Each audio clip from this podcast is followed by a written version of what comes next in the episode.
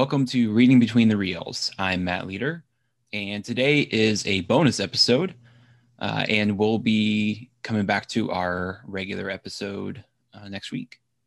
I'm Craig Dickinson, and today on the show, we're going to be sharing some audio from a recent Zoom session we had between our students and Ian Doescher, the author of William Shakespeare's Star Wars. And he's also written Shakespearean versions of Deadpool, Clueless, Mean Girls, Back to the Future, Frankenstein, and most recently Marvel's The Avengers. And uh, both both Craig and I have used Ian's books uh, in our classrooms. Um, we both teach eighth grade English, and as a sort of introduction to Shakespeare for the kids, uh, we've used Shakespeare Star Wars in the classroom and used it to introduce the kids to Shakespearean techniques, uh, language, and different literary devices.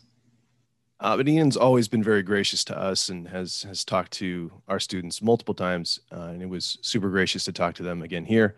Uh, so I hope you enjoy uh, the audio from this session.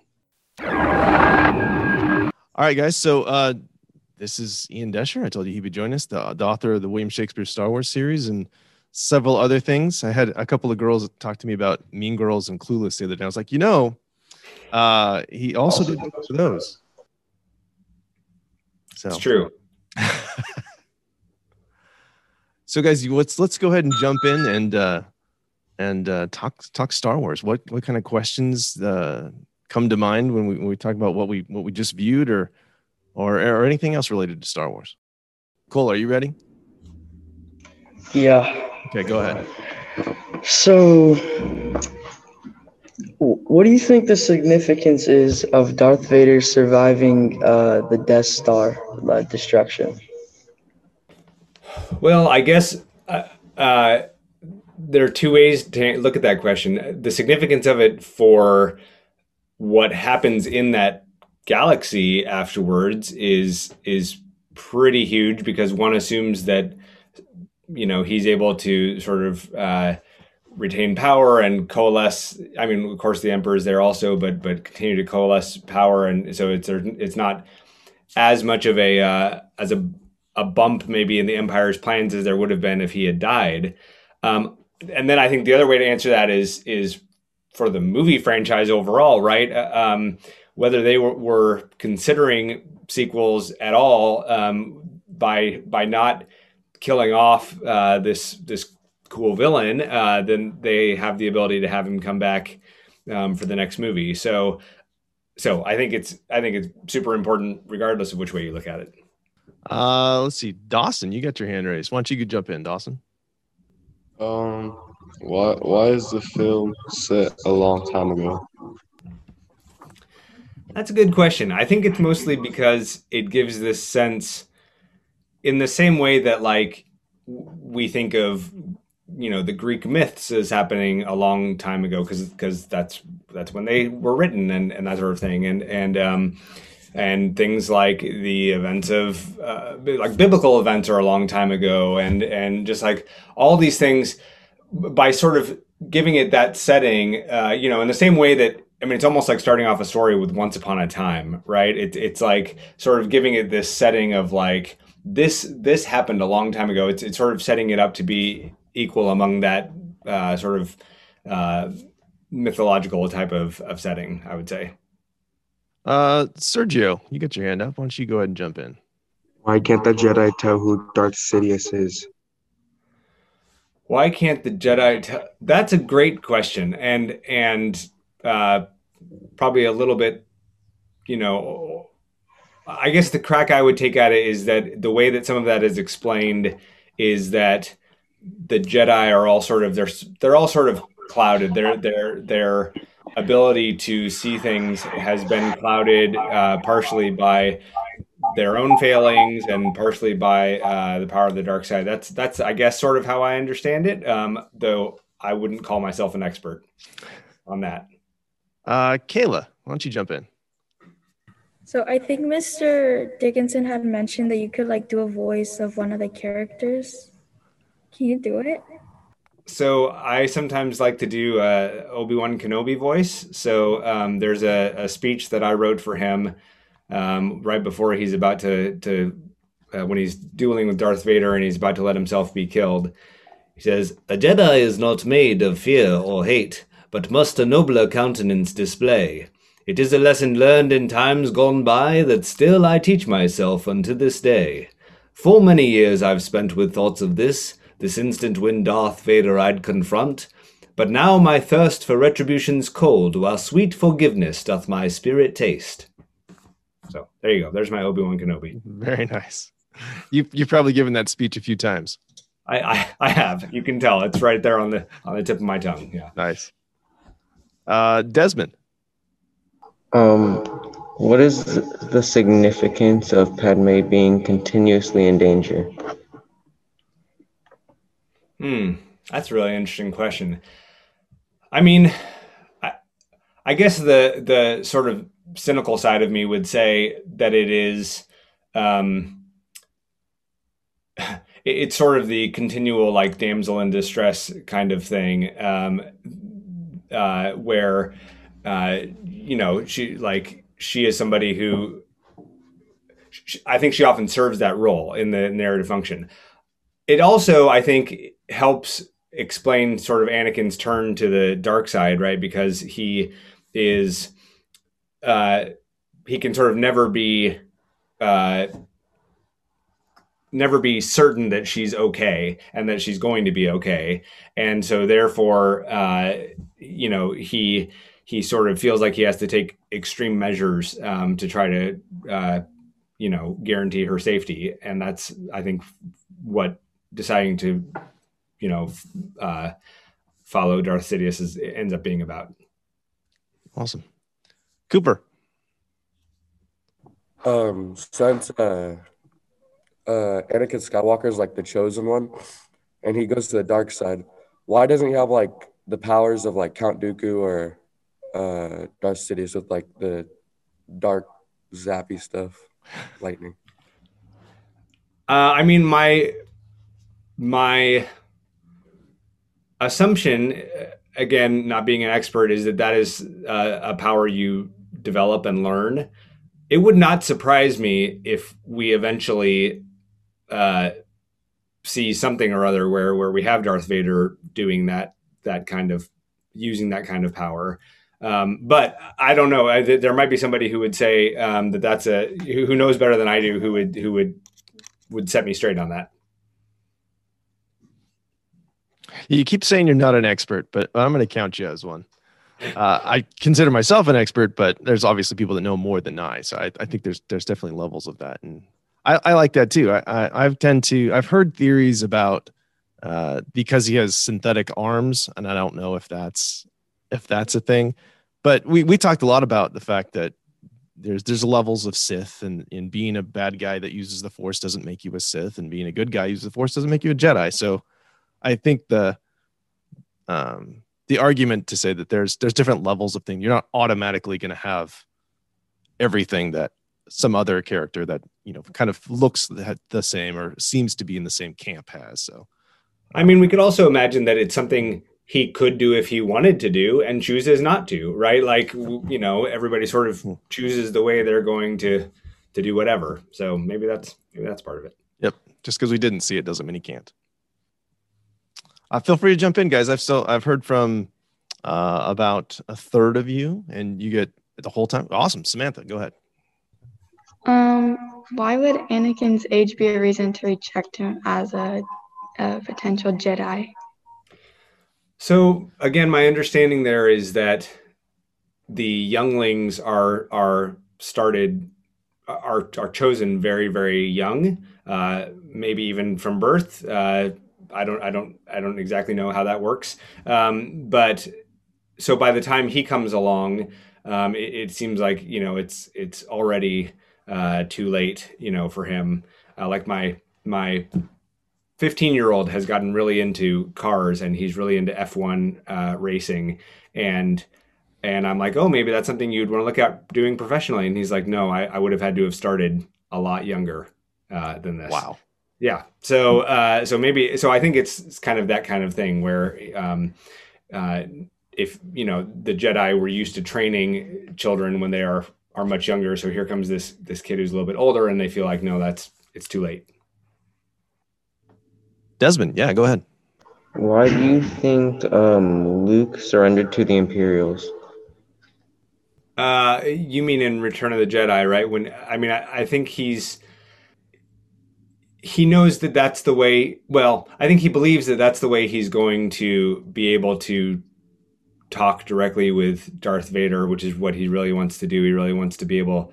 He really wants to be able to confront him and have it not be have the setting not sort of start off being violent and tense, right? And so so he he willingly uh, surrenders to them and uh, you know lets himself be taken to Darth Vader, where things can st- sort of uh, start off start off calmly. So I, I love that scene actually. I love that scene where they're the two of them are sitting there uh, talking with each other, um, and I think that that the only way he could have gotten to that sort of a, a calmer scene is by surrendering himself.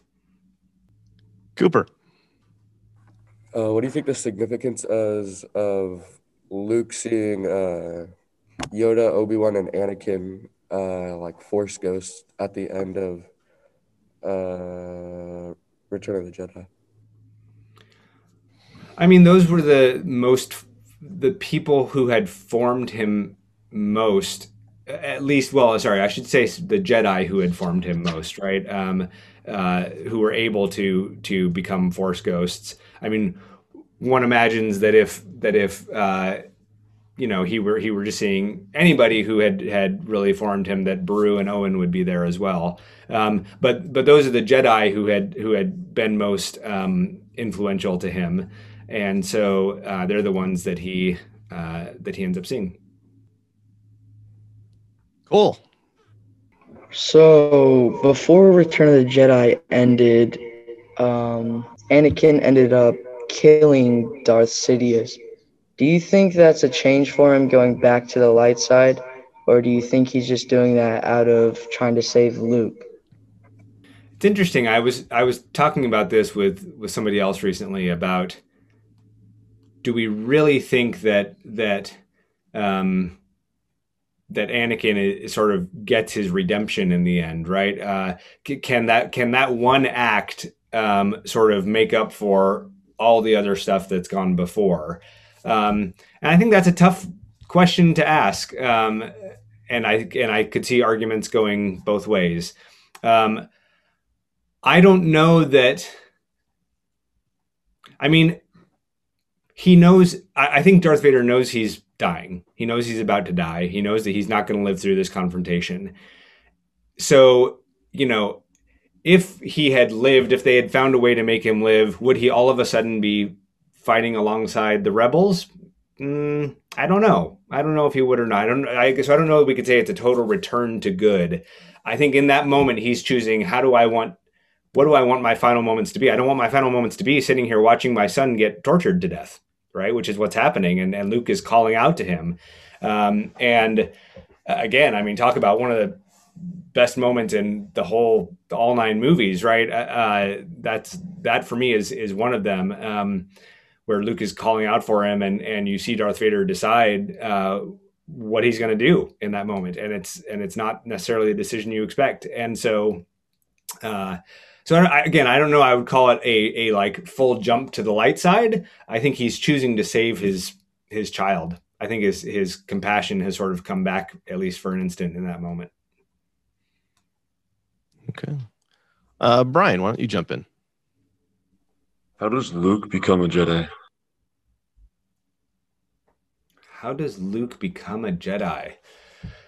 Hmm, that's a really interesting question. Um, I think there's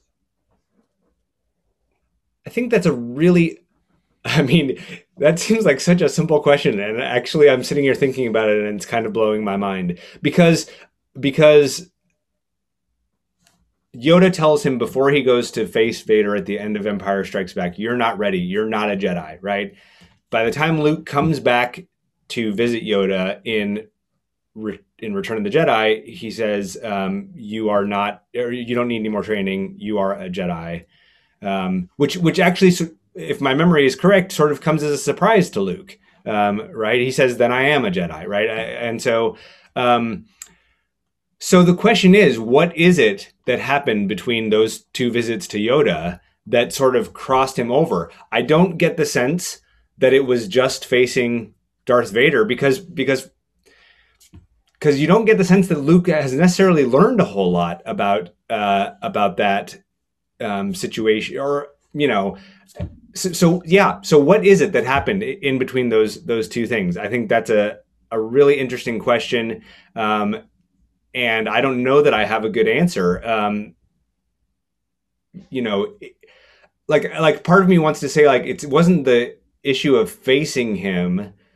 maybe it was the issue of learning that this person you despise is actually your father and in some ways like whatever happens emotionally of like coming to terms with that is what sort of tips him over into actually being a Jedi. I don't know. I mean, I'm making stuff up, right? But that's that's, that's the beauty of interpretation. Um, yep. I think that's a really interesting question, though.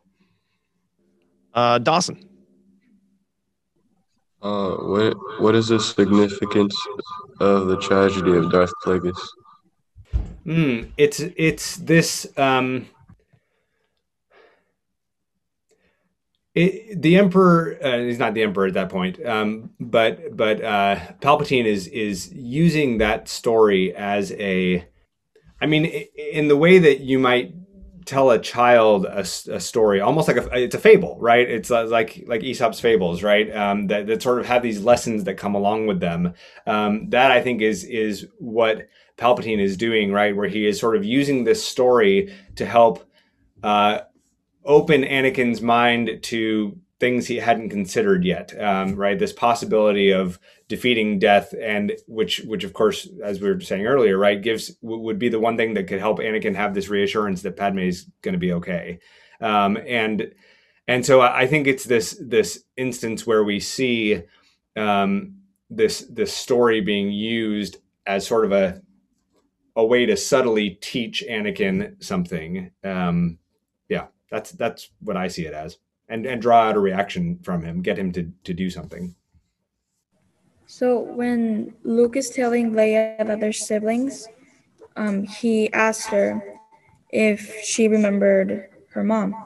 And she said that she did. How could she remember Padme? So, again, the cynical side of me would say mm, maybe that's one of the holes in Star Wars, uh, possibly. Um, another side of me would say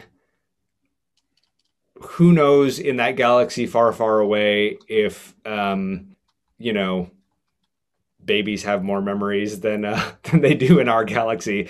And another way I think to look at it is um, uh, what is I mean maybe maybe it has to do with Leia's you know Jedi abilities, right? That that something about that has has helped her retain a sense of of Padme. I mean, uh, honestly speaking, I, I I feel like my cynical side sort of wins out in that one because because it does. I mean, even if she had this sense of it, the way she describes it, right? Um, she describes her as very beautiful but sad. I think is how she describes her, right? And I'm not sure even if even if that birth moment were the one moment you had of a memory of your mom. Uh, I don't know that that's how you would end up describing her. But again, who knows? Sergio. Why is that every hand that is cut off is the right hand? That's a fascinating question. Uh, yeah, I mean, I don't know. Uh, you could say that it is um, because that is for most people uh, the dominant hand. Um, uh, though everybody knows that left-handers are actually the best. Um, so uh, for for most people, that's their dominant hand, and so maybe it's it's a, a bigger deal that they lose that uh, that hand. Um, I don't know if there's more symbolism to it than that or not, but that's that's a good question. And again, that also would rely on the idea of of that galaxy having the same rule as our galaxy, right? Maybe it's just coincidence. Uh, Desmond. In A New Hope, Han claims that he's um, in it for the money. Do his actions prove that to be true? Uh, well, I think the answer is yes and no. I mean, we don't see what happens between. He he, he ends up. Well, hmm, interesting. He ends up staying with the rebellion for a while, right? He's he's with the rebellion at the start of Empire, and obviously he comes back and and helps uh, Luke in the battle, the Death Star battle. Um, it doesn't change the fact that in that I think I still assume Han has been generously paid. He has gotten the payment that he expected to get from the rebellion, and in Empire we see him essentially uh, saying, "Okay, I got to go settle my debts with Jabba." That he's, which he's presumably going to do with the money that he's been paid for, uh, for helping the rebellion. So, um, you know, of course, of course, yes, like Han ends up becoming this, this, you know, figure within the rebellion and uh, you know and he's he's doing a lot sort of that is nobly on behalf of the rebellion. And obviously he ends up falling in love with Leia and you know there's all these other reasons that he is doing these things. Uh, and in the end he also got paid. So I don't think we can I don't think we can ignore that Adeline in Return of the Jedi um, Luke and um, Han have seemingly switched places, like in the rules. What do you think is the reason for that? In Return of the Jedi, you mean eh, you mean that because uh, Luke is sort of the stronger one now, and Han is at least at the beginning is, and Han is a little bit weaker. Is that what you mean? Yeah. Okay. Well, I think it's you know it's it's sort of a couple of things. There have been a couple of times before that where Han has joked about, you know, Luke owing him one, right? Um, and so, uh, in some sense, you get to see uh, Luke repaying his debt to Han by uh, by putting himself at at risk to save Han, um, and um, I think it's also just a nice it's a nice narrative uh, balance, right? That that you have this. Um, I think it shows how much Luke has grown. And Luke in, I mean, Luke in Return of the Jedi is my favorite Luke Skywalker. Um, right? Um, he's he's so much more sort of self assured, and he is he is powerful, and and that sort of thing. Um, and so I think it really helps underscore his development that um, that now he is the one who is really self confident and um, and knows what he's doing. It's not so much about trying to make Han look look weak. It's just showing how much Luke has grown, especially since the first movie. Uh, Brian, why don't you jump in again? Uh, would Padme have died if Anakin didn't try to stop it? uh, Brian, you're all these questions, man. Uh, these are good questions. I mean, you all have great questions. Um, would Anakin would Padme have died if Anakin hadn't tried to stop her dying? Uh, man, Anakin's messed up, didn't he? Uh, uh, no. I mean, no. Right? What else? I mean, well, we can't say that. Maybe, maybe eventually Palpatine's schemes would have uh, would have gotten to her, and and he would have ended up you know succeeding in in killing her. Um she she wouldn't have died presumably as early as she did and as um you know in the way that she did uh if Anakin hadn't been interfering in some way I would say. Love that. Uh Samantha. Why does uh, Yoda say that Luke only has to confront Vader again to become a Jedi? Um, I think it's because he's he's saying now you know that this guy is your father, and it's something you have to something you have to deal with. It's something you have to reckon with, and it's something that you um, now need to yeah you now need to like now that you have that information, right, what are you going to do with it? I, I, mean, that's actually one of these situations where I think you could uh, you could easily extract a, a life lesson there f- for for everyone, right? Like um, sometimes in life, you are presented with a new reality that you didn't have, that wasn't your choice, and you didn't have anything to do with, and all of a sudden you have to deal with it, and that's part of uh, maturing, and um, and so I think that's I think that's kind of what it is, right? Um, yeah. Uh, Diego. What do you think the different lightsabers signify? I know there's only one person with the purple one. Yeah, uh, I don't. I don't know. I mean, other than than red signifying the dark side, um, I don't know what the different colors. I, I haven't looked into that lore much uh, to know much about it. Um, yeah, I don't know. Uh, I could make up all kinds of different possibilities, but uh, but the answer is I don't really know. All right, Cooper. I'm going to give you uh, give you another one. Do you think uh, Darth Vader is born when he helps uh, Palpatine kill Mace Windu, or when he like gets put in the suit and stuff? I'm not sure either one of those moments would be when he's. I mean, for me, it is a. It's more of a process, and I, and I one thing I really like about Revenge of the Sith is is how it is showing how Anakin um, turns to the dark side. Now, now he is officially named Darth Vader. Uh, you know, by Palpatine uh, right after Mace Windu is is killed. Uh, so that's when he that's when he officially gets the name. But in terms of when he sort of crosses over, it's a process, right? It, um, it starts with, well, I mean, not starts, but you can see it happening when he kills the Sand People. Uh, I mean, when he decides to kill the younglings, right? That's a that's huge, and and so the moment with Mace Windu is a continuation of that, and that's and that's sort of where he gets his name because he's telling Palpatine, "Okay, I'm with you no matter what. I'm I'm joining the dark side."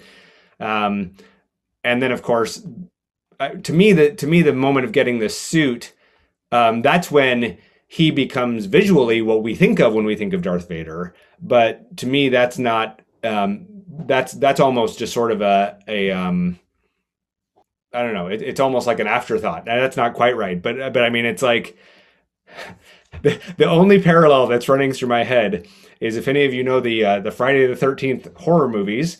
Uh, it's not until part three that Jason gets his famous hockey, hockey mask, right? And like he's already been Jason before that. Anyway, so like that's a terrible example. Sorry, but that's that was what was going through my head. Ah, that's perfect. All right. I think that's all the time we have with Ian Doescher. Thank you so much. Special thanks again to Ian Doescher for taking time out of his busy schedule. We really appreciate it. And we also want to acknowledge um, the passing of Richard Donner. Uh, today we're recording on the 6th, and he passed away on on the 5th. And uh, for those of you who who don't know, and most of you probably do, if you're listening to this podcast, you probably know, uh, Richard Donner was uh, a very prolific director that, especially for kids of the 80s, was super influential. I mean, he's the guy who directed Superman, The Goonies. Uh, we have Scrooged was another one that I loved, and of course the Lethal Weapon movies. And you know, he he progressed into being a producer, and was uh, responsible for the X Men movies. And uh, if you if you dig a little bit deeper, you find out that you know he's the guy that hired Kevin Feige. So by extension, the entire MCU is kind of uh, an extension of, of the Richard Donner version. And we've heard things about how Kevin Feige always has the filmmakers take a look at Superman the movie before uh, going into production on on MCU movies. So uh, we just want to say thank you, Richard Donner, uh, and our you know our thoughts and prayers uh, go out to out to his family. So as we close, we just want to say thank you so much for listening. If you would like to connect with us, you can find us on Twitter and Facebook, or you can email us at readingbetweenreels at gmail.com. And if you haven't yet, please join our Facebook group. It's a safe place to share your thoughts and discuss all things related to movies.